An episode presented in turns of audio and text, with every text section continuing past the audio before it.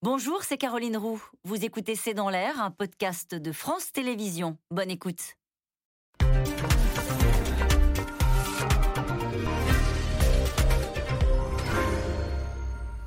Bonsoir à toutes et à tous. Quatre heures de conférence de presse. Emmanuel Macron a déroulé hier son programme avec de nombreuses mesures très détaillées. La retraite à 65 ans, le RSA sous condition ou encore le salaire au mérite dans l'éducation nationale.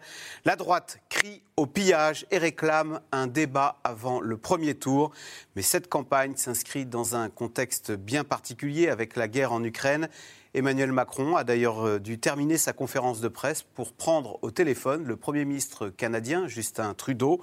Un contexte bien particulier donc qui semble profiter au chef de l'État qui euh, bondit au-delà des 30% dans les intentions de vote euh, au premier tour. C'est le sujet de cette émission de Ce C'est dans l'air, intitulée ce soir Emmanuel Macron, une campagne en temps de guerre. Pour répondre à vos questions, nous avons le plaisir d'accueillir Christophe Barbier. Vous êtes éditorialiste politique et directeur de la rédaction de Franc-Tireur. Cécile Cornudet, éditorialiste politique aux Échos, euh, à lire sur le site de votre journal votre dernier édito intitulé Macron, je n'ai pas changé. Fanny Guinochet, éditorialiste à France Info et à La Tribune, spécialiste des questions économiques et sociales.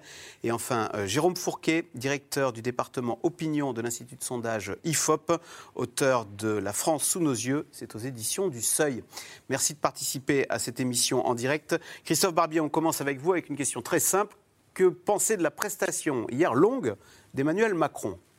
Une prestation de candidat répondant à toutes les questions, alors que quand on est président, on peut accepter 4-5 questions et puis partir, de candidat qui voulait faire le tour des sujets, mais d'un candidat qui est un sortant. Et donc, obligé de s'inscrire dans une certaine forme de continuité. Il ne pouvait pas renier ce qu'il avait fait pendant 5 ans. Plus que candidat sortant, il est favori quand on n'est pas favori. Par exemple, Nicolas Sarkozy en 2012, qui était en, difficulté pour sa propre élection, d'ailleurs, il a perdu. Vous êtes obligé de marquer la différence avec ce que vous avez fait, d'avoir euh, l'effet Monsieur Plus, de mettre de la valeur ajoutée à ce que vous avez fait, parce que visiblement, ça n'a pas convaincu vraiment les Français. Il est tellement favori depuis euh, le surgissement de, de la guerre en Ukraine qu'il n'a pas besoin de faire du Macron plus plus plus. Néanmoins, il doit montrer qu'il a compris les colères sociales, qu'il a compris les nouveaux défis économiques. Donc il s'agit d'offrir non pas une rupture dans la continuité, comme on le dit souvent en politique, mais une simple correction dans la continuité, ou un complément dans la continuité. Correction, bah, ce qu'il nous propose sur les retraites ou sur le nucléaire, ce n'est pas du tout ce qu'on entendait en 2017 complément dans la continuité, ce qu'il propose sur l'apprentissage, l'éducation, l'économie au sens large, c'est un peu plus la continuité avec juste un peu de rajout. Euh, Cécile Cornudet, sur la forme, est-ce qu'il y avait de l'enthousiasme? La une de Libération ce matin est assez amusante, hein, c'est Il y pense en nous rasant. Et j'ajoute, même lui-même, euh, Marine Le Pen disait ce matin sur France Inter, on avait le sentiment qu'Emmanuel Macron se débarrassait d'une corvée. Oui, euh, je pense qu'il ne cherche pas à être autre chose que ce qu'il est. Il fait toujours trop long et il ennuie toujours un peu dans ses. Il met une heure pour répondre à chaque question et là, il n'a pas cherché à montrer un autre visage que ce qu'il était par euh, continuité, euh, comme dit euh, Christophe Barbier. Après, quel était l'enjeu? L'enjeu était de casser cette petite musique qu'on entend. il mène pas campagne, il se défausse, il n'est pas courageux, il fuit le débat. Alors certes, il dit toujours non à des débats contre ses adversaires, mais il voulait mettre quand même des choses fortes dans la campagne pour que ça anime le débat. Et de fait, depuis, tout le monde crie, enfin tout le monde, tous les opposants crient. alors certes, il est dans la continuité, mais il, il n'innove pas. C'est pas le grand transformateur qu'on avait euh, en 2017, mais euh, il y a des choses très fortes et euh, c'est des bombes sociales quasiment. Quand vous voyez la retraite à 65 ans, le RSA conditionné, la rémunération des profs, l'autonomie des universités avec sans doute la possibilité d'augmenter les droits d'accès, il y a énormément de choses qui peuvent mettre la France à feu et à sang. Après, il y a oui, C'est moins aseptisé qu'il n'y paraît. Ça moi, je pense que c'est de la continuité, mais pas de la prudence. Je pense qu'il y a quand même une grosse part de risque parce qu'il cherche un mandat. Il cherche moins à conforter son élection parce que j'ai l'impression qu'il pense lui-même que c'est acquis, mais il ne veut pas derrière avoir, euh, dès qu'il voudra faire une réforme, euh, la France entière qui se soulève en disant bah, il n'en a jamais parlé, etc. Donc il, cherche le mandat, il cherche le contrat avec les Français pour quand même avoir des marges de manœuvre euh, derrière. Et je trouve qu'il y a quand même beaucoup de choses. Il y a même tellement de choses que tout dépendra, qu'il ne peut pas tout faire. De tout ce qu'il a dit, il y a au moins une trentaine de mesures qu'il a proposées hier. Tout dépendra de la façon dont il les présente, il les priorise. Manifestement, la retraite, ils veulent le faire en premier. En revanche, l'école, par exemple, ça prendra beaucoup de temps parce qu'il veut euh, mettre en œuvre une nouvelle méthode de concertation. Donc, euh, euh, il y, a, de tout. Mais il y a quand même beaucoup de choses et c'est quand même très riche. Fanny Guinochi, c'était long et parfois c'était très technique, à tel point qu'Emmanuel Macron a interpellé les journalistes pour dire, pour demander, dites-moi s'il y a quelque chose qui n'est pas clair.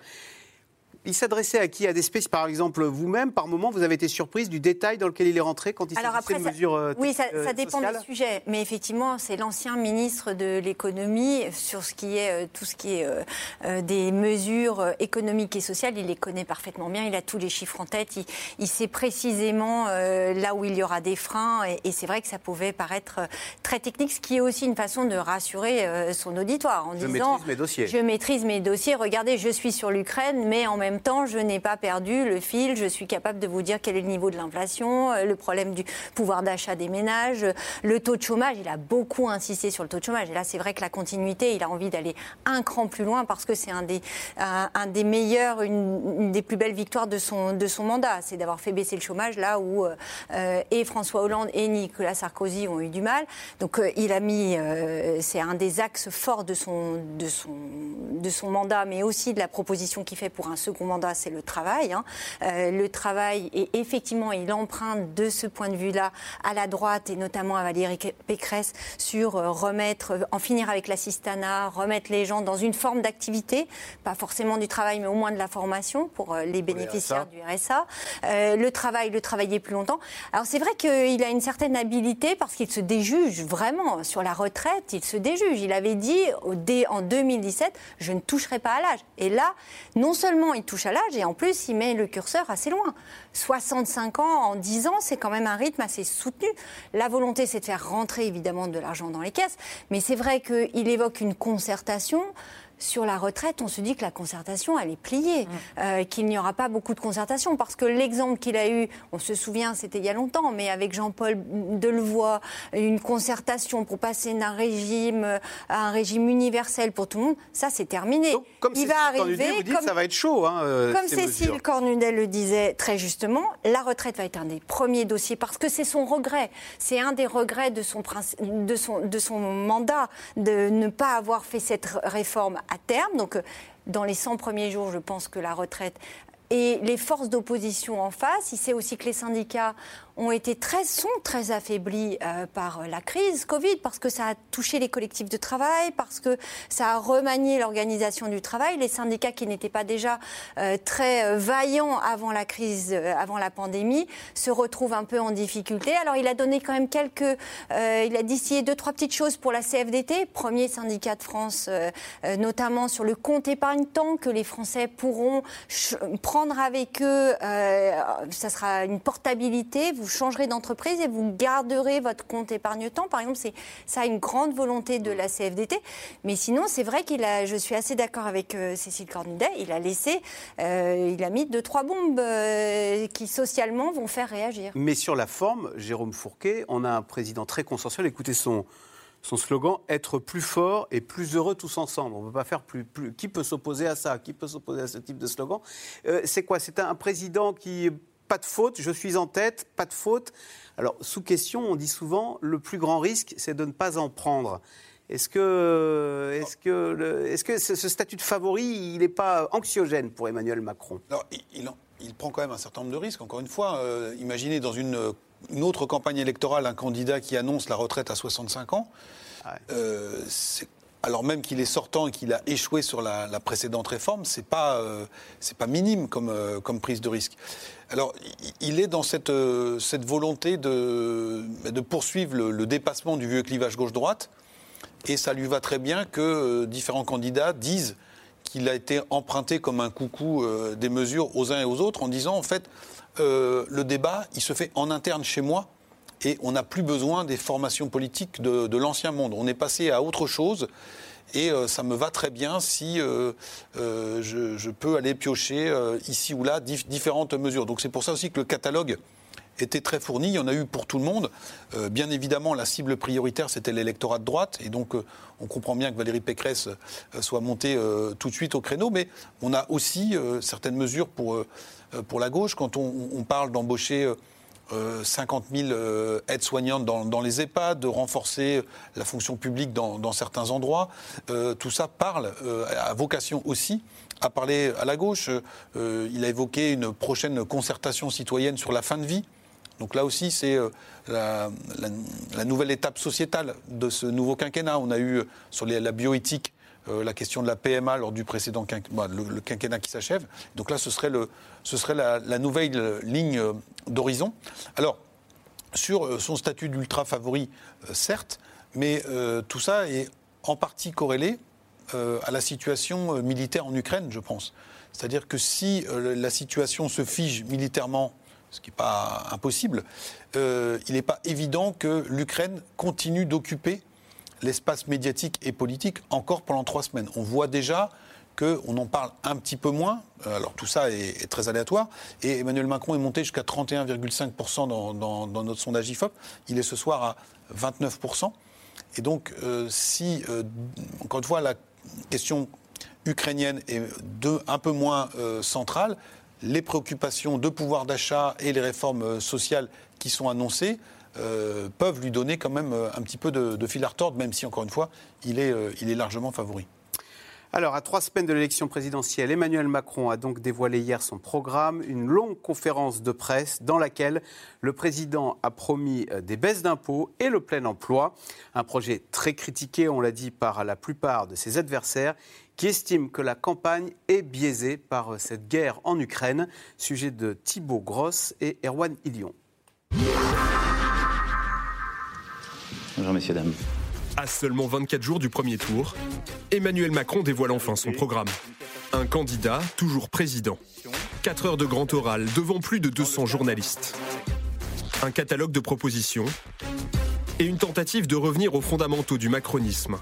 Avec un clin d'œil à gauche. Le RSA, la prime d'activité, les APL, les allocations familiales, tous ces dispositifs qui sont très segmentés, qui rendent notre système illisible, injuste, nous allons les réformer, les simplifier pour mettre en place cette solidarité à la source. Et une main tendue à droite. Retraite à 65 ans ou obligation de consacrer 15 à 20 heures d'activité pour toucher le RSA. Nous devons travailler plus. Et là-dessus, il y a deux leviers. Le plein emploi, la réforme des retraites. un en même temps revendiqué par le candidat. Je l'assume totalement parce que je pense que fondamentalement, c'est ce pourquoi les Françaises et les Français m'avaient choisi il y a cinq ans je m'en fiche. Royalement, totalement, présidentiellement. Alors, est-ce que Valérie Pécresse ou un autre de vos concurrents de droite pourrait faire partie d'un futur gouvernement d'union nationale? Moi, je n'exclus rien.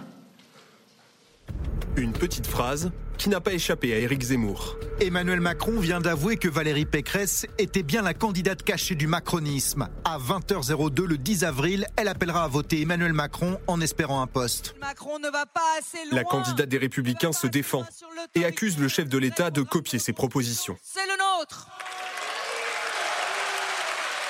C'est une, euh, un projet de contrefaçon de contrefaçon. Alors oui, euh, Monsieur Macron va faire la réforme des retraites jusqu'à 65 ans. Mais qui a eu le courage de le dire? C'est nous.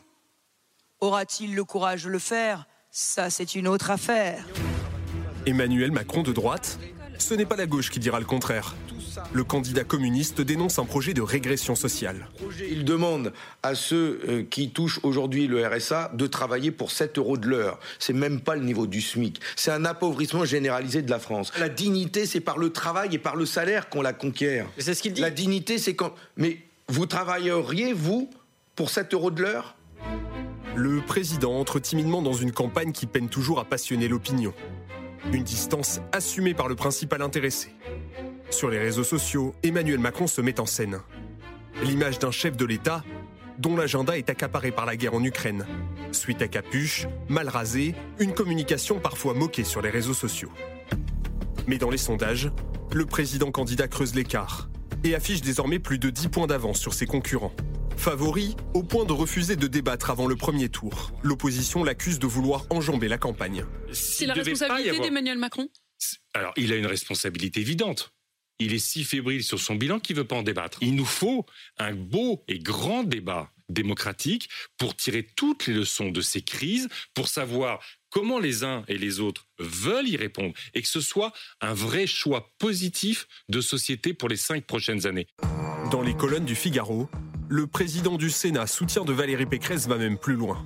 S'il n'y a pas de campagne, la question de la légitimité du gagnant se posera. Le président de la République veut être réélu sans jamais avoir été réellement candidat, sans campagne, sans débat, sans confrontation d'idées. Hier, réponse cinglante du candidat Macron. Selon lui, un président du Sénat ne devrait pas dire ça. Alors, question téléspectateur Christophe Barbier, c'est Frédéric dans le Vaucluse. Les propositions du candidat Macron dans leur ensemble constituent-elles un programme de droite ou de gauche? Il penche à droite. Le Macron 2022 est plus à droite que le Macron 2017. Le est en même temps, euh, qui était euh, à l'époque social-libéral, est devenu franchement libéral-social.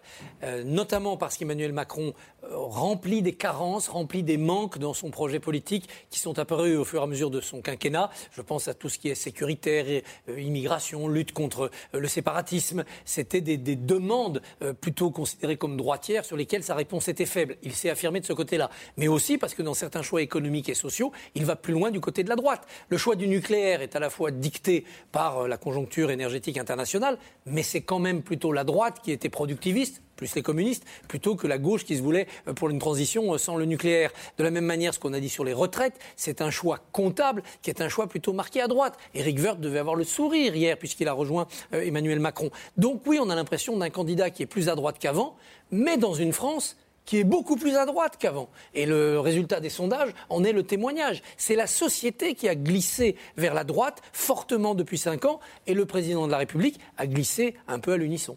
Donc Cécile Cornudet, la droite est fondée, comme elle l'a fait hier soir, à crier au pillage.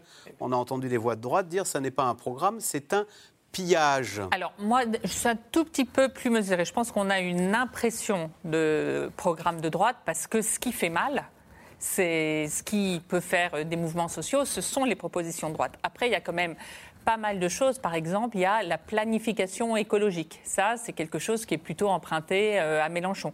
Sur les dépenses publiques, euh, c'est euh, vraiment du quoi qu'il en coûte prolongé. Et ça, d'ailleurs, Valérie Pécresse. donc, il y a quand même des, il y a quand même des, choses de, gauche, mais c'est vrai que voilà, l'impression donnée là, c'est plutôt à droite. Et alors, pour, pour Valérie Pécresse. Est-ce que c'est habile d'avoir dit c'est, Macron me pille voilà, le programme Moi, je pense que c'est une énorme erreur. Et donc on a vu le soir même, elle dit c'est la photocopieuse, ils ont mis sur les réseaux sociaux une photocopieuse en disant euh, ils nous prennent. Mais ça, ça veut dire quoi? C'est presque un permis de voter pour ses électeurs. Et donc depuis ce matin, elle a complètement changé de pied en disant il m'a pris des choses, mais surtout il y a beaucoup de choses qu'il n'y a pas, notamment l'immigration, euh, euh, la sécurité. Elle a, elle, a, changé de pied. En fait, elle est quand même un peu tombée dans le piège parce que c'est vrai qu'il ne se cache pas. Là, par exemple, la petite phrase qu'il a répondu à la journaliste quand elle lui dit Est-ce que vous prendrez Valérie Pécresse au gouvernement? Il dit Sans doute, il ne la prendra pas. Je pense qu'il n'y a aucune chance qu'il la prenne. Mais il préfère laisser penser que, parce que c'est un piège pour elle. Et donc, euh, euh, c'est un piège parce qu'Éric Zemmour dit depuis le début Vous verrez, il la rejoindra, elle le rejoindra. Euh, donc voilà, il s'amuse de ces pièges dans lesquels LR, depuis le début, tombe les deux pieds euh, dedans. Et puis elle a donné pour les électeurs de droite, c'est bon, bah, Macron, c'est la même chose. Oui, alors le, piège, euh, il, est, euh, il est armé des deux côtés, en fait. à la fois par Emmanuel Macron, mais aussi par Éric Zemmour. vous l'avez montré dans votre sujet, qui tout de suite a rebondi. Ça, comme si une espèce de, d'entente tacite entre ces deux candidats pour dépouiller. Siphonner l'électorat par les deux côtés euh, l'électorat LR. Dans notre dernier sondage, Valérie Pécresse ne recueille plus que 41% des électeurs qui avaient voté pour François Fillon en 2017. Euh, score de François Fillon à l'époque qui était déjà un score, un étiage bas pour la droite. Et donc là, aujourd'hui, il y en a plus d'un quart qui voterait pour Emmanuel Macron et à peu près la même proportion pour, euh, pour Éric Zemmour. Et donc cette espèce de, ping-pong par-dessus la, tête de, Valérie Pécresse est parfaitement bien orchestré et effectivement les, réactions de la candidate ne sont pas de nature à essayer de, déjouer, ce, déjouer ce piège. Christophe Barbier, le procès en illégitimité, alors qui a été fait, euh, et ça lui est revenu en boomerang par euh, Gérard Larcher en disant au fond s'il n'y a pas de débat, le président sera mal élu et il aura du mal à faire passer ses réformes. Il n'empêche, et Cécile Cornudet et Fanny Guinochet disaient bon courage pour faire adopter la retraite à 65 ans euh, dans les 100 premiers jours, après une, une campagne qui aura été ce qu'elle a été avec peu de débats une élection avec une faible campagne du fait des événements internationaux, peut-être aussi une faible participation, pas de suspense, ça vous facilite pas politiquement le travail. Et en effet, ça privera Emmanuel Macron, d'autant que c'est son deuxième mandat, d'un état de grâce. Il n'aura pas un blanc-seing consécutif à une sorte d'effet de souffle démocratique parce qu'il aura été élu triomphalement dans un combat euh, flamboyant, certes. Mais ce qu'a dit Gérard Larcher, c'est une contestation juridique, en employant ce mot illégitime. Il a fait l'erreur. Vous pouvez avoir 80% d'abstention, euh, faire euh, vous-même 15% au premier tour. C'est pas un examen, la présidentielle, où il s'agit de franchir un niveau. C'est un concours. Si vous avez 4 sur 20 et que tous les autres ont 3, vous avez gagné. Et donc, c'est dénaturer l'élection présidentielle que de dire en dessous d'un certain seuil, vous n'êtes pas légitime. D'autant que Jacques Chirac, un président qui a soutenu Gérard Larcher, a toujours fait des scores médiocres pour en 2002 être en dessous des 20% il a quand même été élu au deuxième tour avec 82%. Est-ce que Jacques Chirac était illégitime en 2002 avec un Macron qui peut-être va faire 28%. Pourquoi a-t-il dit ça? C'est une dérive trumpiste que de commencer à contester euh, le résultat d'une élection présidentielle? Je pense qu'il y a trois tentations chez Gérard Larcher et chez ceux qui, à droite, euh, nous font entendre ce petit bruit. Première tentation, en effet, une, si ce n'est une tentation trumpisme, du moins se mettre à l'unisson d'un écho dans la population qui est de contester la démocratie représentative. On l'a vu avec les Gilets jaunes, les élections, ça ne sert plus à rien, c'est dans la rue, dans le rapport de force qu'on obtient des choses. Regardez la Corse, regardez les Gilets jaunes les urnes, c'est un simulacre. Et donc les politiques essayent de, se teinter un peu de populisme pour ne pas perdre le contact avec ces gens-là. Il y a une deuxième tentation qui est la tentation de coller à Zemmour. C'est que Zemmour va aller chercher, comme Mélenchon l'avait fait en 2017, il va le dire après l'élection, les urnes, c'est rien. Ce qui compte, c'est la rue, c'est les mouvements associatifs, c'est le, pays réel face au pays légal, vieille antienne, maurassienne. Et puis troisième tentation, chez Gérard Larcher, mais on la trouve aussi ailleurs, c'est l'idée de dire, non mais la bonne élection, c'est les législatives.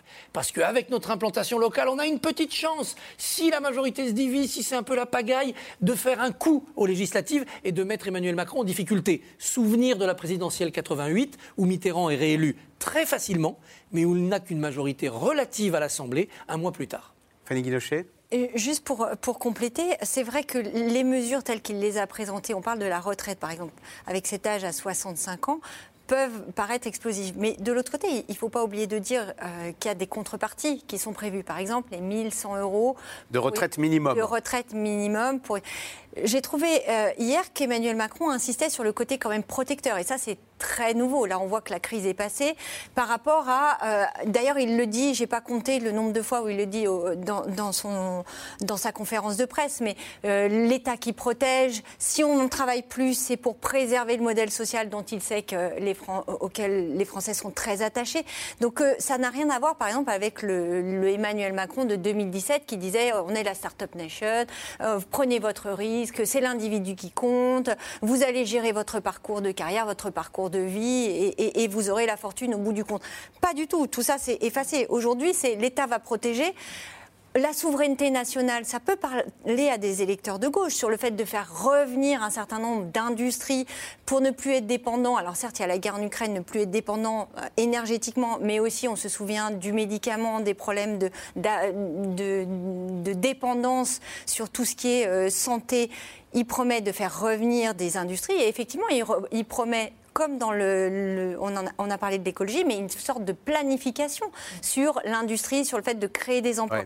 Donc c'est vrai que le, le, positionnement, il est, il est assez, hmm. assez difficile pour ses adversaires, parce que même un, Fabien Roussel, même un Jean-Luc Mélenchon, sur ce sujet-là, se trouve un petit peu démuni. Il n'empêche, sur la perception de ce programme, question euh, de Luc en Haute-Savoie, Cécile Cornudet, où est passé le programme disruptif et révolutionnaire, c'était le nom de son livre de 2017, Macron ne nous propose-t-il pas une vulgaire politique de droite? Alors, disruptif, c'est ultra-libéral. C'est vrai, je pense comme euh, Fanny qu'il l'est beaucoup moins. Il est plus planificateur, il est plus étatiste.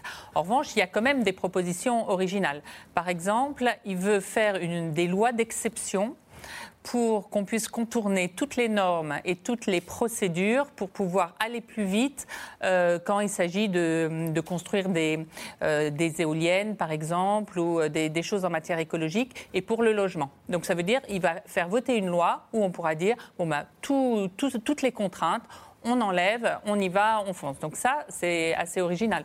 Il a une proposition sur euh, Pôle Emploi, où qui va rebaptiser Pôle Travail, euh, France Travail. France Travail. France Travail, euh, où en fait tout le travail va être déconcentré au niveau des départements pour faire travailler tous les acteurs ensemble, pour qu'ils puissent mieux prendre en charge individuellement chaque demandeur d'emploi pour l'aider à retrouver quelque chose. Donc on sent quand même qu'il essaye de euh, de casser euh, des, des, schémas de réforme. Et puis, il y a toute une nouvelle réforme, euh, toute une nouvelle méthode qui met en avant, plus participative, sur l'école et la santé, par exemple. Il dit, on va pas faire comme on, on a beaucoup investi, on voit que ça ne change rien. On a mis beaucoup mm, d'argent mm. dans l'école, beaucoup dans la santé, et finalement, il y a toujours les mêmes rigidités. Donc, on va fixer des objectifs euh, précis et puis demander sur le terrain aux gens euh, de discuter et de, bâtir des schémas qui pourront être différents euh, d'une région à l'autre pour, pour être plus. voilà. Sur l'école, c'est pas, c'est assez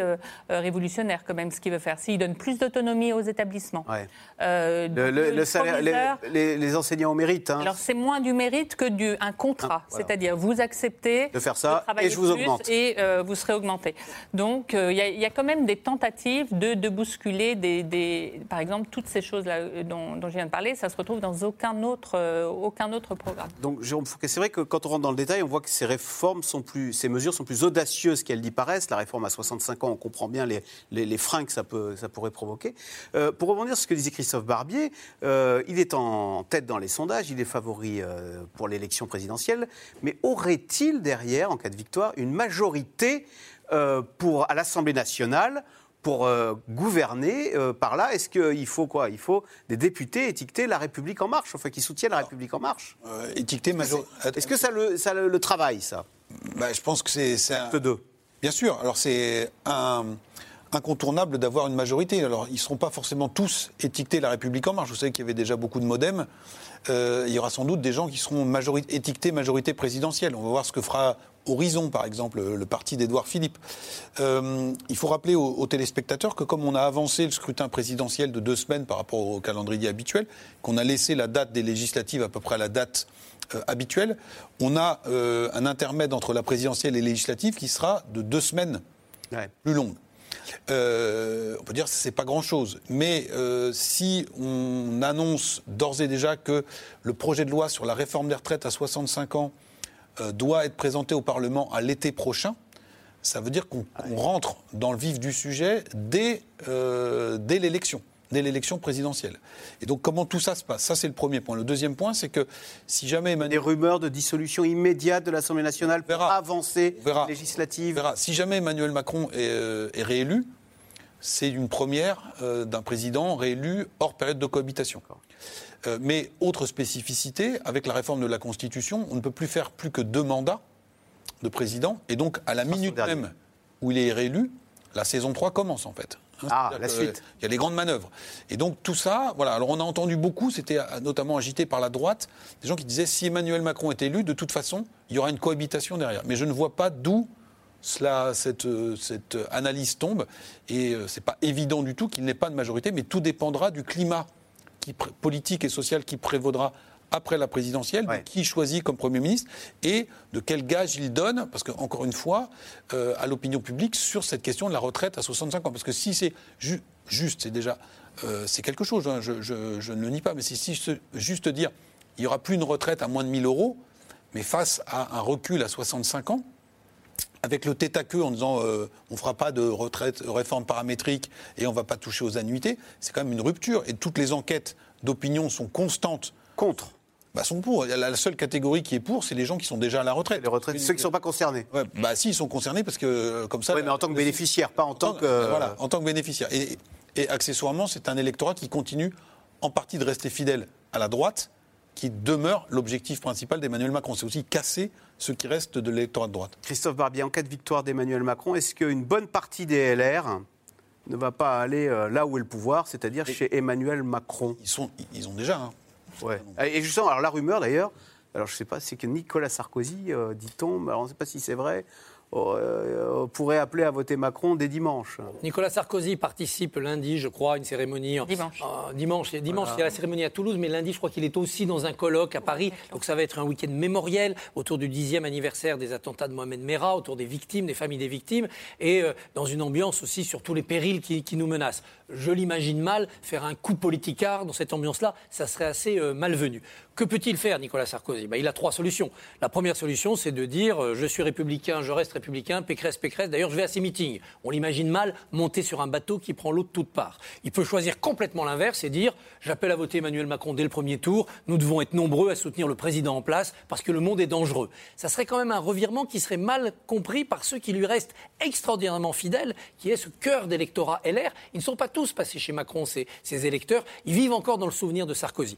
Et il peut trouver le juste milieu en disant moi, à titre personnel, je serai fidèle à ma famille politique au premier tour, mais je considère que l'unité de la nation appelle, dès le soir du premier tour, à un rassemblement sans faille autour de celui qui battra les extrêmes et qui dirigera le pays. Ça serait une manière de réagir non pas en ancien chef de la droite, mais en ancien président de la République.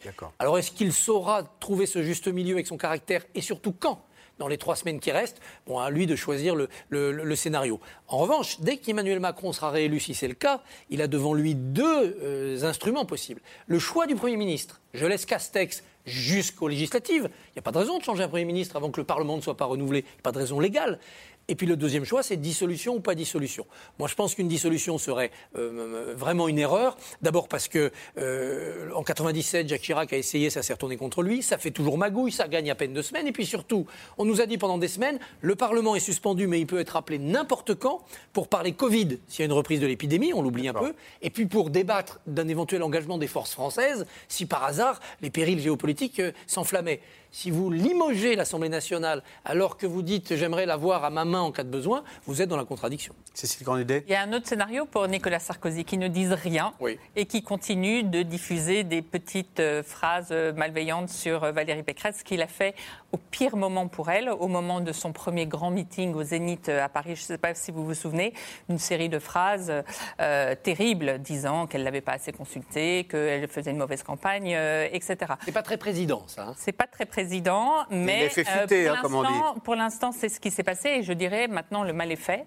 D'ailleurs, Valérie Pécresse ne, l'attend plus. Mais effectivement, je pense que l'enjeu d'Emmanuel Macron pour euh, euh, ces élections législatives, pour sa future majorité, c'est d'avoir la droite, d'avoir une partie euh, de la droite. C'est pour ça qu'il des pièges à Valérie Pécresse. C'est pour ça qu'il y a une sorte d'alliance de fait avec euh, Éric Zemmour pour piéger euh, Valérie Pécresse. Comme ça, euh, si elle n'est pas présente au second tour, pour ce qui serait la seconde fois pour ce grand parti de gouvernement qui était LR, eh bien, ce serait euh, haro sur LR. Ils vont se prendre les morceaux. Alors, depuis le début de la guerre, Emmanuel Macron s'affiche en chef de guerre et s'envole dans les sondages. À l'inverse, plusieurs candidats sont embarrassés par leurs anciennes déclarations bienveillantes à l'égard de Vladimir Poutine. Ainsi, Marine Le Pen, Éric Zemmour ou Jean-Luc Mélenchon communiquent surtout désormais sur leur volonté de ne pas s'aligner sur les décisions américaines. Sujet de Julien Launay et Christophe Roquet. Il est l'un des premiers à réagir à l'offensive militaire russe en Ukraine. Ce jour-là, Jean-Luc Mélenchon se trouve loin de la métropole et du vieux continent, en déplacement à La Réunion la Russie de M. Poutine prend l'initiative de provoquer un recul incroyable de l'histoire sur le vieux continent.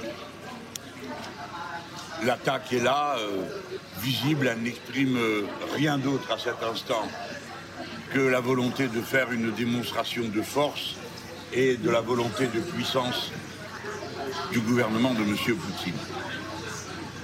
Dès lors, euh, le risque est immense d'un conflit généralisé le chef de file des Insoumis condamne. Pourtant, quelques semaines plus tôt, alors que le conflit menaçait, Moscou n'était pas vraiment dans son viseur. Au contraire. La Russie est un partenaire. Je ne suis pas d'accord pour qu'on en fasse un ennemi. Je ne suis pas d'accord avec le fait qu'on ait trahi la parole qu'on avait donnée aux dirigeants russes lorsqu'on leur avait dit que la fin du pacte de Varsovie et du bloc soviétique euh, ne conduirait pas à la présence de l'OTAN jusqu'aux frontières de la Russie. Jean-Luc Mélenchon dans l'embarras donc depuis l'offensive militaire russe en Ukraine. Lui défend sa position de non-aligné, notamment sur l'OTAN. Mais ses adversaires en profitent pour l'attaquer. Je crois qu'il faut être assez clair sur les questions internationales. D'un côté, il y a ceux qui défendent les démocraties et de l'autre côté, ceux qui continuent à être complaisants vis-à-vis de régimes dictatoriaux. Vous dites aujourd'hui que Jean-Luc Mélenchon est l'ami des dictateurs? Je dis qu'il est complaisant avec les dictateurs. Marine Le Pen, elle aussi, est la cible de critiques à cause d'une attitude jugée longtemps pro-russe. La candidate du Rassemblement national s'étant déjà affichée aux côtés de Vladimir Poutine, reçue par le maître du Kremlin en 2017 lors de la précédente campagne présidentielle. Elle avait alors apporté son soutien face aux sanctions européennes suite à l'annexion de la Crimée. Les premières mesures que je prendrais euh, vis-à-vis de la Russie, euh, ce serait de réfléchir à la levée des sanctions, bien entendu, euh, car j'ai toujours été opposé à ces sanctions que je trouvais en même temps profondément injustes et tout à fait contre-productives. Les accointances d'hier seraient-elles encore valables aujourd'hui? Question gênante pour Marine Le Pen. Parce que vous avez bénéficié il y a quelques années d'un prêt accordé par une banque russe que continue à rembourser le RN jusqu'en 2028. Est-ce que vous avez été d'une manière ou d'une autre, avec d'autres, vous n'étiez pas la seule, un relais de l'influence politique de Vladimir Poutine en Europe? Ces dernières années. Non, mais en aucun cas. En revanche, j'ai été une des seules responsables. Vous êtes totalement indépendante par rapport au pouvoir russe. Bien sûr, j'ai été une des seules responsables politiques, en revanche, à essayer de conserver, encore une fois, une équidistance entre les États-Unis et la Russie. Et le simple fait de conserver cette équidistance entraîne ce type d'accusation. Dans la course à l'Elysée, la guerre change la donne et bouscule le camp souverainiste. Selon Nicolas Dupont-Aignan, c'est à l'Ukraine de faire les efforts pour parvenir à une solution pacifique autonomie constitutionnelle du Donbass, c'était un engagement de l'Ukraine qu'ils n'ont jamais respecté. C'est-à-dire permettre à cette petite région, ces deux petites régions, de vivre euh, de manière autonome. Ça n'a pas été accepté. Ce que veulent les Russes. Ce que veulent les Russes, et parce qu'il y a des populations russes dans ces régions. Deuxième point, la neutralité de l'Ukraine, qui est la seule solution. Là encore, c'est ce que veulent les Russes. Oui, bien sûr. Dans les intentions de vote, cette période de guerre est favorable à Emmanuel Macron, 31% d'après le dernier sondage ELAB. Parmi les pro-russes, le grand perdant s'appelle Éric Zemmour, désormais à 10,5%, en baisse depuis le début de l'offensive. Et puis euh, Cécile Cornudet, l'une des autres grandes victimes de cette. Alors est-ce que justement c'est la guerre en Ukraine? C'est Valérie Pécresse qui se rapproche, par sous votre contrôle, dangereusement des 10%, et dont on se demande si elle ne va pas terminer sous les 10%. C'est un mystère, euh, Valérie Pécresse, parce qu'elle ne peut pas être suspectée d'amitié poutinienne, contrairement à Marine Le Pen et Éric Zemmour. Or, c'est elle qui euh, pâtit le plus manifestement de cette situation, sans doute parce que dans un moment si dramatique, la stature présidentielle est quelque chose qui, qui compte encore plus. Euh, et que pour les candidats neufs qui n'avaient pas fait de campagne, euh, euh j'avais jamais fait de campagne, qui sont un peu plus euh, récents dans le paysage, c'est plus difficile. Et puis c'est son électorat qui est particulièrement sensible à ce qu'on appelle l'effet drapeau.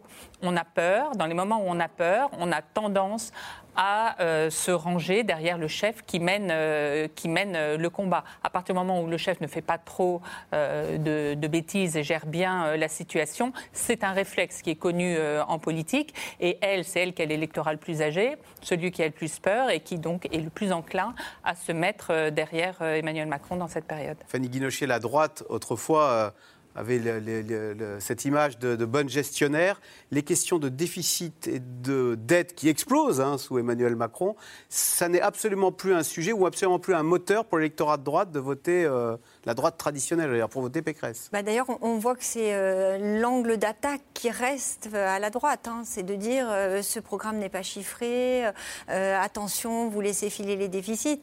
Mais la demande de protection aujourd'hui, après deux années de pandémie et une guerre, qui éclate euh, tout près de chez nous, c'est euh, protégez-nous. Euh, je parle sous le, contrôle de, Jérôme Fourquet, mais c'est vraiment protégez-nous, quoi qu'il en coûte, quoi qu'il arrive. La question des déficits, elle viendra après.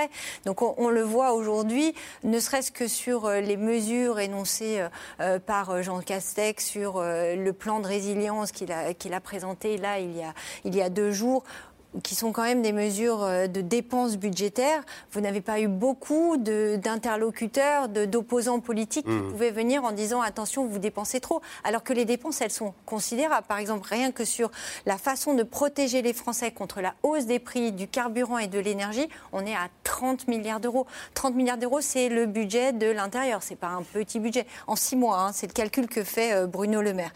Donc euh, la demande, euh, c'est d'aider les Français à passer le cap de cette inflation parce que le pouvoir d'achat, tout, le monde la tout le monde le ressent. Aujourd'hui, euh, vous allez à la pompe, mais pas que. Vous mm, avez mm. l'alimentaire. on est à un niveau d'inflation qu'on n'a pas connu depuis des années. Tout le monde le ressent et la demande de protection vis-à-vis de ça, elle est extrêmement forte. Donc Jérôme Fourquet, Emmanuel Macron se dit qu'il y a un vivier là chez Valérie Pécresse. Il y a encore 10% de voix qu'on peut siphonner.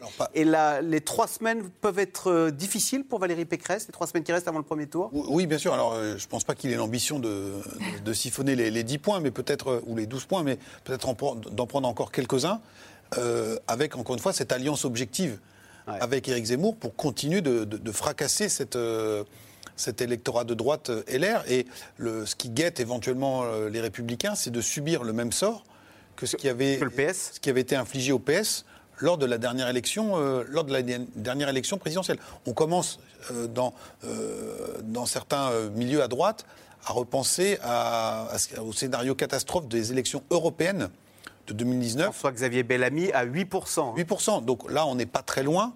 Et ça peut aller, aller comme ça.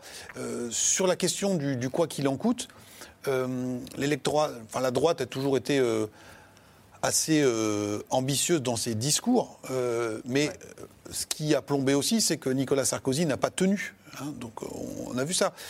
Aujourd'hui, celui qui est à Bercy, c'est Bruno Le Maire. Le Premier ministre, il vient aussi de LR. le président de la commission des finances à l'Assemblée nationale, Éric Woerth, a rallié Emmanuel Macron. Donc une des punchlines, comme on dit en bon français, de Valérie Pécresse, c'est Emmanuel Macron a cramé la caisse. Bon, mais celui qui tient les comptes rallie celui qui crame la caisse. Donc c'est pas forcément très, lisible. Et puis euh, les Français, euh, y compris une partie de ceux de droite, ont euh, constaté que le politique, quand il voulait, était capable d'aller chercher l'argent, comme s'il y avait une espèce de cagnotte magique. Et donc le climat n'est absolument pas à la rigueur budgétaire.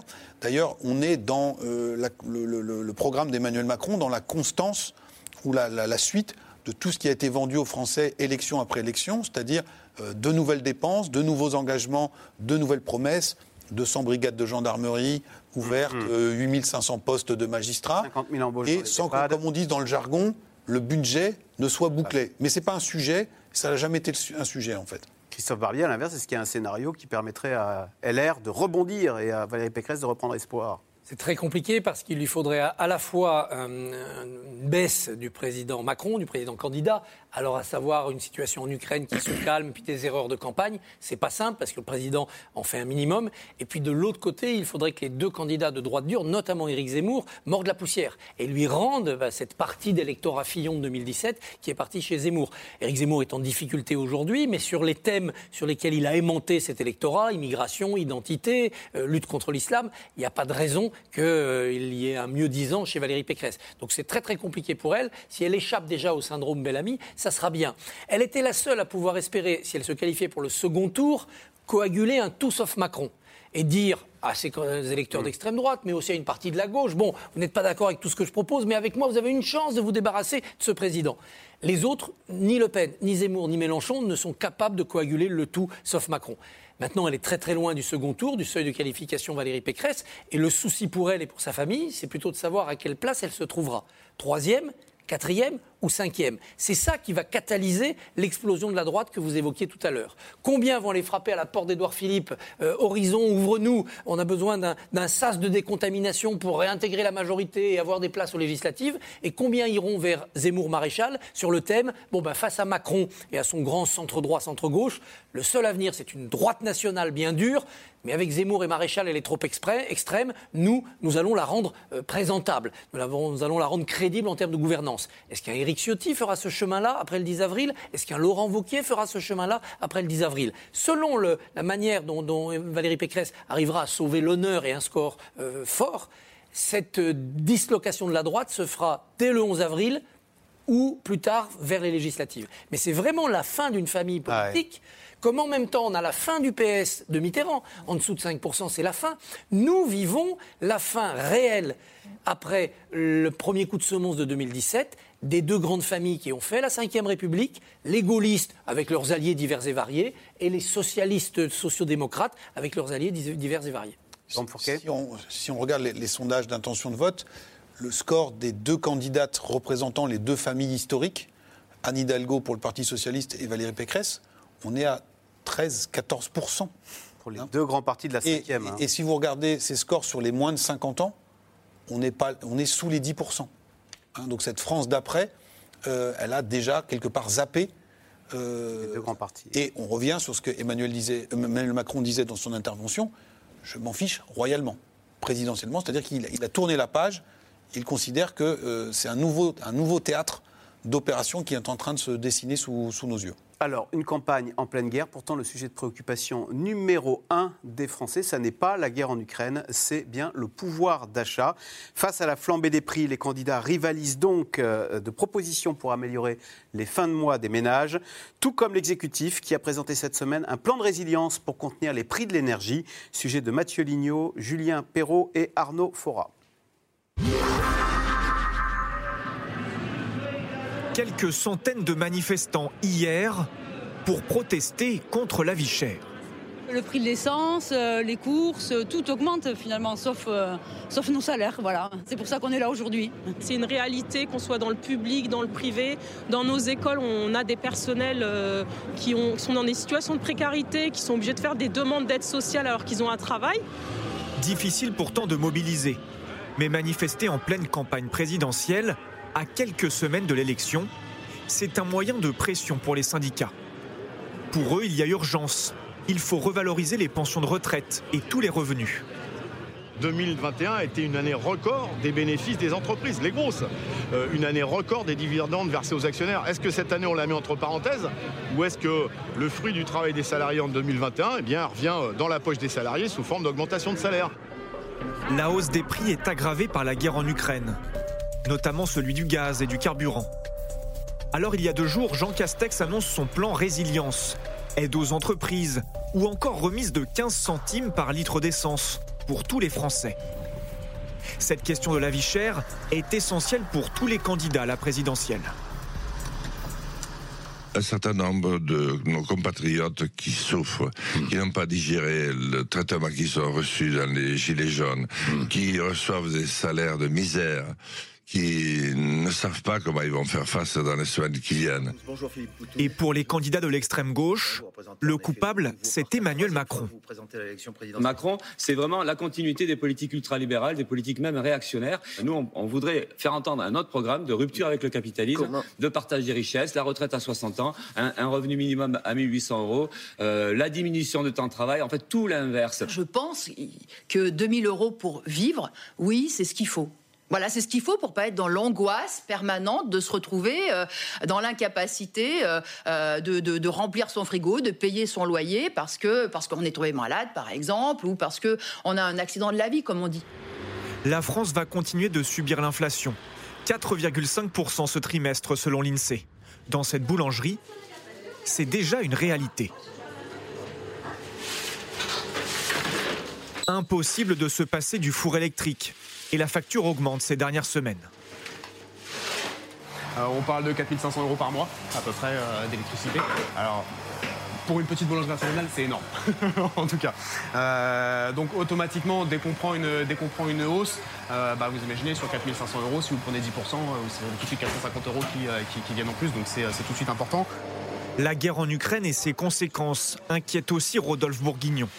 Les cours du blé s'envolent et sa farine aussi farine de blé, T65, farine de tradition. Alors le boulanger s'est résigné. Il va devoir augmenter le prix de sa baguette. La baguette, c'est euh, euh, ce qu'il y a de plus rentable chez moi quasiment. Donc euh, automatiquement, si je commence à perdre la moitié de ma marge sur, sur un produit que je vends en si grande quantité, ça met en péril l'entreprise. L'inflation va causer une perte d'1,4% de pouvoir d'achat ce trimestre selon l'INSEE. Du jamais vu depuis 10 ans. Question téléspectateur Fanny Guinochet, quelles sont les propositions d'Emmanuel Macron pour augmenter le pouvoir d'achat des Français? En fait, cette élection, elle va se jouer en partie sur euh, l'inflation. Ah, Clairement, c'est le pouvoir d'achat, c'est le le sujet principal de préoccupation des Français et il se mesure euh, tous les jours.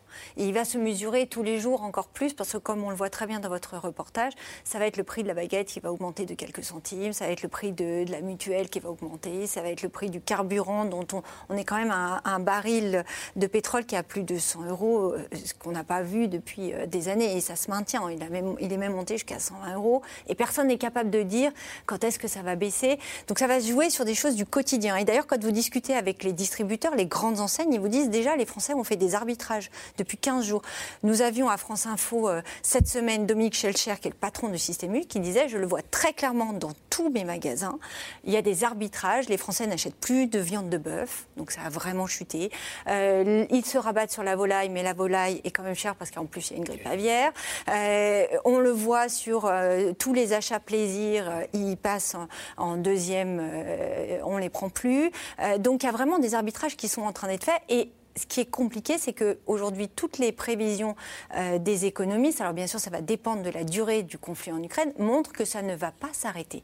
Qu'on est passé d'une inflation où on disait c'est un pic, c'est dû à la reprise, à une inflation qui va s'installer sur cette année. aux États-Unis, hein, au plus haut depuis 40 ans. 7%. Alors c'est vrai que quand on regarde par rapport aux autres pays, on est protégé, mais à quel prix On vient de le dire. Euh, c'est aussi parce que l'État met vraiment calfeutre, met des compensations. Là, euh, J'apprenais cet après-midi que, par exemple, les, transporteurs routiers qui subissent de plein fouet la hausse des carburants ont obtenu euh, des aides, 400 millions qui ont été bloqués euh, par le, gouvernement, là, parce que les routiers disaient que lundi, ils allaient bloquer un certain nombre de... une certaine, bah, en tout cas, ils, allaient, ils menaçaient de bloquer le pays. Donc, vous voyez, c'est vraiment le sujet numéro un tous les candidats aujourd'hui euh, disent qu'ils vont augmenter mm, euh, mm. les salaires, notamment le SMIC. Mais en fait, le SMIC va être aussi augmenté parce qu'il y a un système de revalorisation. Bruno Le Maire le disait certainement d'ici l'été.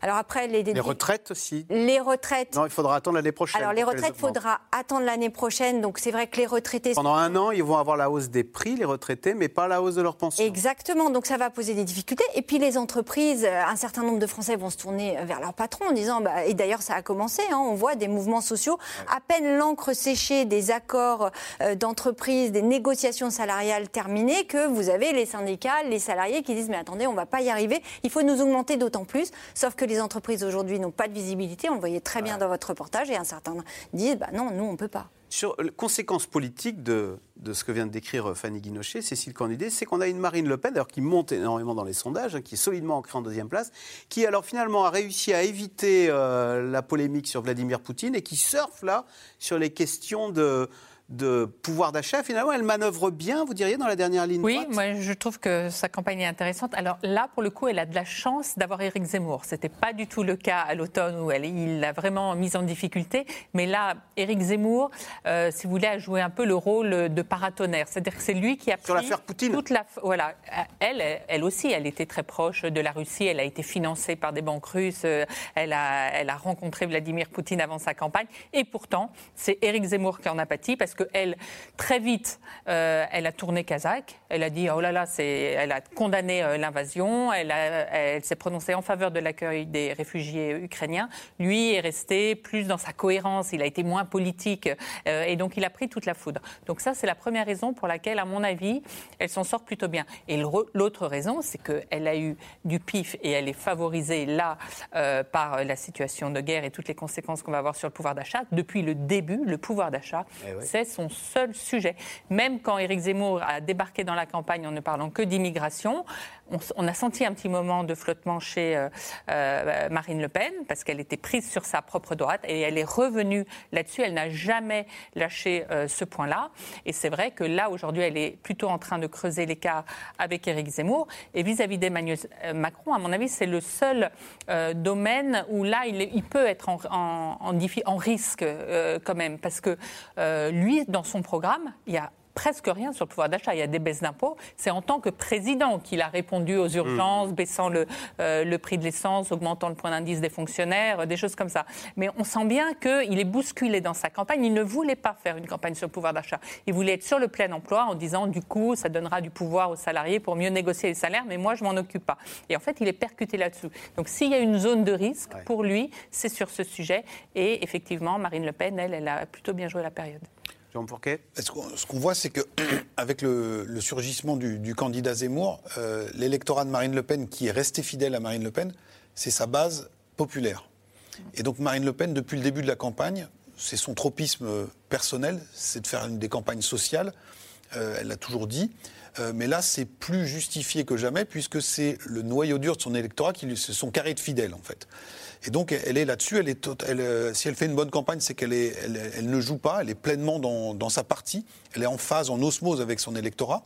Et euh, elle est aussi en osmose avec son électorat parce qu'elle joue déjà le second tour en disant on va jouer la France d'en haut contre la France d'en bas et moi je vais vous protéger. D'ailleurs, elle n'a pas tellement parlé euh, en termes de critique sur le programme d'Emmanuel Macron sur les insuffisances en matière d'insécurité ou d'immigration.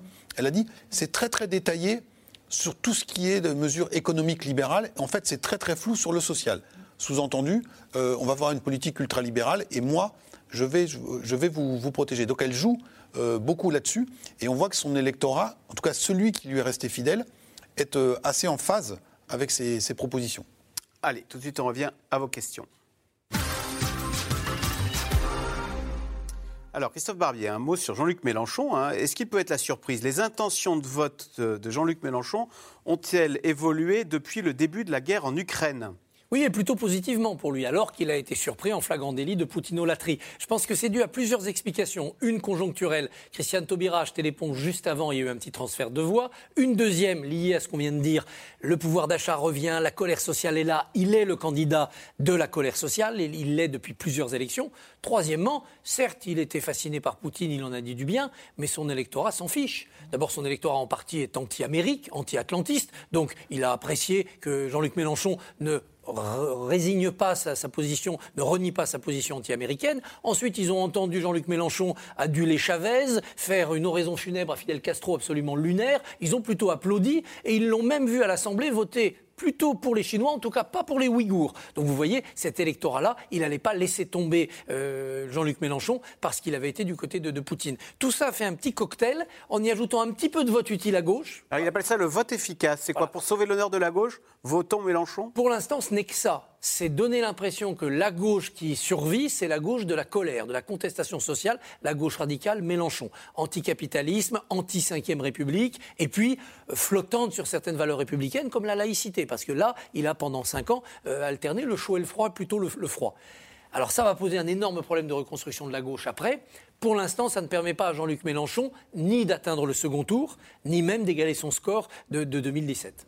Une colle maintenant, c'est Dominique dans le Haut-Rhin qui, parmi tous les candidats à l'élection présidentielle, évoque le problème du remboursement de la dette publique française. Bah, c'est plutôt Valérie Pécresse, pour le coup, euh, mais ça ne prend pas. C'est ça la difficulté, c'est que dans cette campagne, la question de la dette, par exemple, quand on regarde en 2007, c'était euh, François Bayrou, il parlait de la dette, ça intéressait tout le monde. C'était un vrai sujet. Qu'est-ce qu'on va transmettre à nos enfants? On a fait des, émissions, vous avez fait des émissions euh, sur ce sujet, c'est un vrai fardeau. Aujourd'hui, l'histoire de la dette et des déficits a explosé. on vient de rajouter 30 milliards de dépenses, ça, ça pose. Voilà, mais il n'y a pas que la France. Pour le coup, quand on regarde, tous les autres pays ont changé leur logiciel. Même les Allemands qui étaient hyper à cheval sur leur budget, sur le fait de ne pas dépenser, aujourd'hui ils disent ok, on ouvre les vannes, euh, il y a la guerre, on a besoin du gaz, euh, on va, on sait plus comment faire et, les 3%, on, en reparlera quoi. Donc c'est vrai que la crise Covid, la pandémie et maintenant la guerre en Ukraine font que ce sujet passe complètement sous le tapis. Alors Emmanuel Macron, bon courage pour faire des économies par la suite. Voilà, on a quand même un petit peu parlé soi-disant ce serait des réformes, mais par exemple le sujet, euh, une façon de faire des économies, telle que ça nous était présenté par un certain nombre de candidats, y compris par Emmanuel Macron, euh, il y a cinq ans, c'était de diminuer le nombre de fonctionnaires, le nombre de faire, là, euh, cette proposition-là plus personne n'en parle. Même Valérie Pécresse, oui, mais elle dit je supprime un certain nombre de fonctionnaires, mais elle rajoute quand même, j'en rajoute un certain nombre. Après le Delta, effectivement, reste à la suppression, c'est 150 000. Emmanuel Macron veut augmenter le nombre de réservistes. Prépare-t-il la France à un conflit? Christophe Barbier, c'est vrai qu'on a supprimé la, le service militaire, on se rend compte qu'en Europe, il y a des guerres à l'ancienne avec euh, quasiment des corps à corps et des gens qui doivent apprendre à manier les armes dans l'urgence. Il y a une véritable angoisse et on voit ce qui se passe en Ukraine. Maintenant, réfléchissons deux minutes. Qui peut se présenter sur les frontières du territoire français pour menacer de nous envahir? Entre la Russie et nous, il y a quand même la Pologne, un certain nombre de pays plus petits et l'Allemagne. Donc l'idée qu'une guerre terrestre arriverait jusqu'à nous, comme quand les Allemands nous attaquaient au 19e ou 20e siècle, ça me semble assez fantasmagorique. Qu'on ait besoin de porter des soldats français sur des théâtres d'opérations extérieures pour protéger la France, comme on l'a fait au Mali, comme on l'a fait ailleurs, en Afghanistan, ça oui, ça reste une réalité géopolitique, mais c'est une réalité qui appelle l'armée de métier, une armée d'experts une armée de moyens technologiques et, matériels très importants, donc beaucoup d'argent, mais les réservistes on voit mal contre qui il pourrait se battre. L'idée que les chars de Poutine arrivent sans problème à traverser toute l'Europe jusqu'à nous, alors qu'on a un parapluie nucléaire qui est censé intervenir avant, ça me semble quand même relever un peu de la fantasmagorie. En revanche, réveiller le sentiment national en prônant la réserve ou une garde nationale ou des périodes à effectuer à la Suisse, pourquoi pas? Les... Oui, Jérôme Fourquet? Bah, On a quand même le retour de la guerre de, haute intensité, comme dirait le chef d'état-major euh, euh, des armées françaises, en Europe. Et euh, vous voyez, on, dit que la, Russie aurait perdu 250 chars euh, en Ukraine. C'est le nombre de chars dont la France dispose. donc, on... voit qu'on est quand même court et on peut. Euh, l'armée française est devenue un corps expéditionnaire, c'est-à-dire qu'on peut envoyer 7000 personnes au Mali, mais guère plus. Et donc on voit bien que là, si, pas pour défendre le Rhin, mais défendre nos alliés de l'OTAN, comme les traités nous y engagent, eh bien, on a un corps de bataille qui est aujourd'hui considérablement restreint. Là où c'est compliqué, c'est comment faire des réservistes avec une armée de métier qui serait le seul, le seul euh, pourvoyeur de réservistes. C'est-à-dire qu'avant, des réservistes, c'était des gens qui avaient fait le service national. Aujourd'hui, comme on a une armée de métier qui est restreinte, faire des réservistes, c'est compliqué. Mais tout ça nous remet euh, dans une équation qui est compliquée. On a pensé toucher les dividendes de la paix. Et on voit qu'aujourd'hui, c'est beaucoup plus compliqué que ça. Donc, Cécile Cornudet, on se résume, on a les dépenses publiques les plus élevées du monde, mais on a une armée en déshérence, un des hôpitaux on a, aux abois, et... Euh, on, a la, dissuasion nucléaire hein, qui nous coûte cher. Qui, Et une éducation... Non, mais c'est incroyable de voir que sur tous les grands trucs régaliens, l'armée, l'éducation nationale et euh, la justice, on pourrait ajouter, euh, on est euh, démunis. Et pourtant, on a beaucoup investi. D'où l'idée d'essayer de trouver une autre méthode et d'autres leviers pour euh, faire changer les organisations. Les programmes des uns et des autres ne vont-ils pas être chamboulés par la guerre en Ukraine? C'est Jean-Pierre dans le Barin. Ils ont déjà changé. Ils sont même obsolètes, dit François Hollande. Ils ont déjà beaucoup changé. Mais c'est la deuxième. L'Ukraine, si vous voulez, la guerre en Ukraine, c'est la deuxième couche après le Covid d'une remise en question totale de la mondialisation. Donc tout ce qui est souveraineté, euh, réindustrialisation du pays et autonomie énergétique se sont devenus vraiment euh, au premier plan. C'est une des raisons, d'ailleurs, je pense, euh, pour lesquels euh, Yannick Jadot est un petit peu en difficulté lui aussi. On n'a pas parlé de lui alors qu'on avait le sentiment qu'il avait un boulevard euh, sur le climat. Mais la question nucléaire est redevenue tellement euh, centrale. Emmanuel Macron a changé complètement de pied juste avant l'élection présidentielle là-dessus. Et puis il y a effectivement Valérie Pécresse et, Marine Le Pen aussi sur, ce sujet. Que lui, voilà, il y a quand même ce dogme anti-nucléaire très fort dans le parti écologiste qui aujourd'hui le le, pénalisme. Et donc toutes ces questions, si vous voulez, de retour de la nation, des frontières et d'autonomie, plus le pouvoir d'achat, c'est les deux grandes thématiques que tout le monde a réintégrées dans son programme. Emmanuel Macron est-il en panne d'imagination pour aller piocher dans le programme des autres candidats? Gérard en Haute-Vienne. Bah, par exemple, sur la retraite, je ne sais pas si c'est une histoire d'imagination. Euh, Emmanuel Macron euh, évoque euh, du pragmatisme. Décaler l'âge, c'est ce qui rapporte le plus dans les caisses. C'est ce qui vous équilibre le, régime. On perd 10 milliards d'euros, le régime des retraites aujourd'hui. Et c'est un mea culpa sur sa réforme précédente qui était trop complexe ah bah, finalement Clairement, la réforme précédente a été effacée par le Covid, mais clairement, c'était une ambition démesurée, une usine à gaz. Ça l'a soulagé. Embourbé. Bah, il ne l'avouera jamais, mais certainement. Euh, c'est passé en 49-3, euh, en plein conflit. On était dans un conflit très dur euh, contre cette réforme. 55 jours de grève. Voilà, qu'on n'avait pas vu. Enfin, il faut se souvenir dans quel état d'hystérie était le pays, tout ça après les, gilets jaunes. Euh, effectivement, pour le coup, euh, le, Covid lui a rendu service parce que la réforme des retraites est passée complètement sous le tapis et il permet, ça lui permet de faire table rase et de dire regardez, aujourd'hui, j'ai appris la leçon. Alors, il, quand même, de temps en temps, il dit on faudra revenir à quelque chose d'un peu plus universel, voilà. Mais il va faire quelque chose de très simple a priori et le décalage de l'âge, c'est ce qui rapporte de l'argent dans la caisse. 65 ans euh, pour partir à la retraite. En cas de second tour, Le Pen-Macron, euh, Emmanuel Macron pourra-t-il compter une nouvelle fois sur un front républicain? Jérôme Fouquet, que feront les électeurs de gauche s'il y a Macron contre Le Pen? Bah, une, partie continuera de, jouer le jeu, même si euh, une autre frange dit que cette fois c'est terminé. Euh, tout dépendra aussi du score du premier tour et des projections de second tour. C'est-à-dire si on donne du 60-40 en faveur d'Emmanuel Macron, une partie de l'électorat de gauche se sentira euh, non euh, obligés de, voter. Hmm. Si les scores sont plus serrés, on est aux, alentours aujourd'hui de 53, 40, 57, 57, 43. peut-être qu'une. Les électeurs de gauche se déplacent. Voilà. Voilà, c'est la fin de cette émission. Merci beaucoup euh, d'y avoir participé. Vous restez sur France 5, bien évidemment, puisqu'à suivre, c'est à vous avec Anne-Elisabeth Lemoine. Bonsoir Anne-Elisabeth, au programme ce soir. Très bien. Schwarzenegger s'adresse directement au peuple russe pour lui dire la vérité sur la guerre en Ukraine. Près de 10 minutes d'un discours vibrant, pendant que Vladimir Poutine lui défie l'Occident en rassemblant plus de 100 000 personnes pour célébrer les 8 ans de l'annexion en Crimée. Une démonstration de force que l'on décrypte avec nos invités. Allez, c'est tout de suite. C'est à vous, Anne-Elisabeth Lemoine. Bonne soirée sur France 5.